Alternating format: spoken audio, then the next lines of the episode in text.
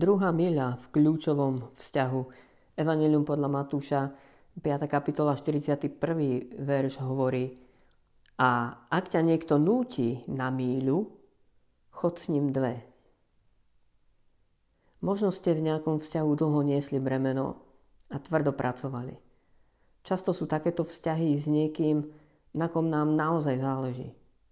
Možno manželský partner, možno priateľ Investujeme veľa, nasadzujeme sa, vkladáme svoje emócie, povzbudzujeme, potešujeme, pomáhame, možno celé roky. Lenže aj čakáme veľa. A nedostatočná odozva a nenaplnené potreby sklamania bolia. A postupne privedú na kryžovatku.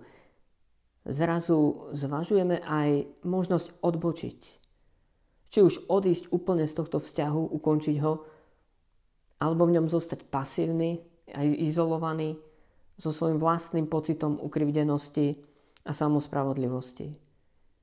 Áno, aj toto je možnosť. A úprimne je to široká cesta, lákavá, na ktorú mnohí odbočia, mnohí už odbočili. Ale stále je tu aj možnosť druhej míle, Kľúčové vzťahy za to stoja. A nielen preto, že už sme do nich investovali tak veľa, že odísť je takmer nezmerateľná strata. Ale aj preto, že priateľ preukazuje lásku v každom čase a v čase súženia sa z neho stáva brat. Hovoria príslovia 17. kapitola 17. verš. Môžeme sa zachovať práve takto. Ak je čas v tvojom živote na druhú míľu, nadýchni sa. Zver tento vzťah Pánu Bohu. Popros ho o lásku a silu.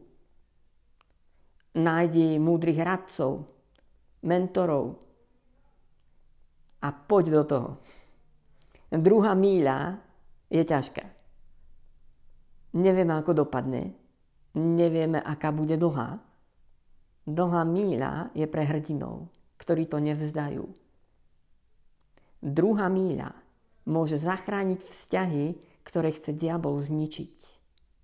A ja ťa pozývam, vykroč na druhú míľu, ak si na tej kryžovatke. Nevzdávaj to.